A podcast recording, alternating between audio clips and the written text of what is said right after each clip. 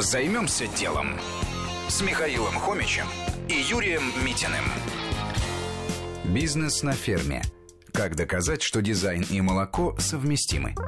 Все началось, когда глава семейства Чебурашкиных, кстати, это настоящая фамилия, Георгий, решил отправить своих сыновей Станислава и Владислава заниматься молочным хозяйством в Подмосковье. До этого все трудились в собственном горнорудном бизнесе в Норильске, где и заработали неплохой стартовый капитал.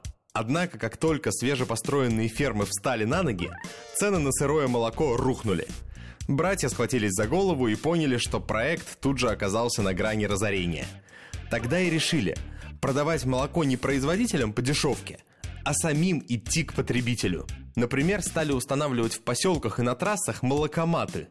Автоматы, которые сами наливали свежее молоко в бутылку – Молоко меняли раз в сутки, а цена натурпродукта составляла всего 50 рублей за литр.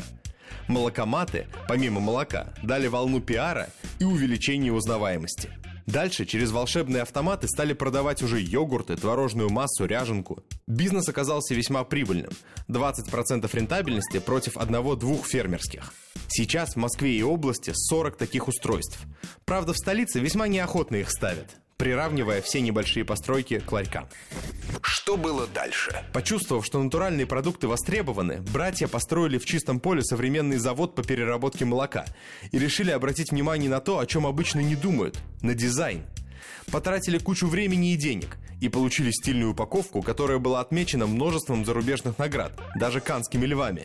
Сейчас их продукция продается в сетевых супермаркетах, а братья хотят начать заниматься сырами на волне импортозамещения – Общие инвестиции в молочный бизнес уже превысили 1 миллиард рублей, а текущий годовой оборот компании более 700 миллионов.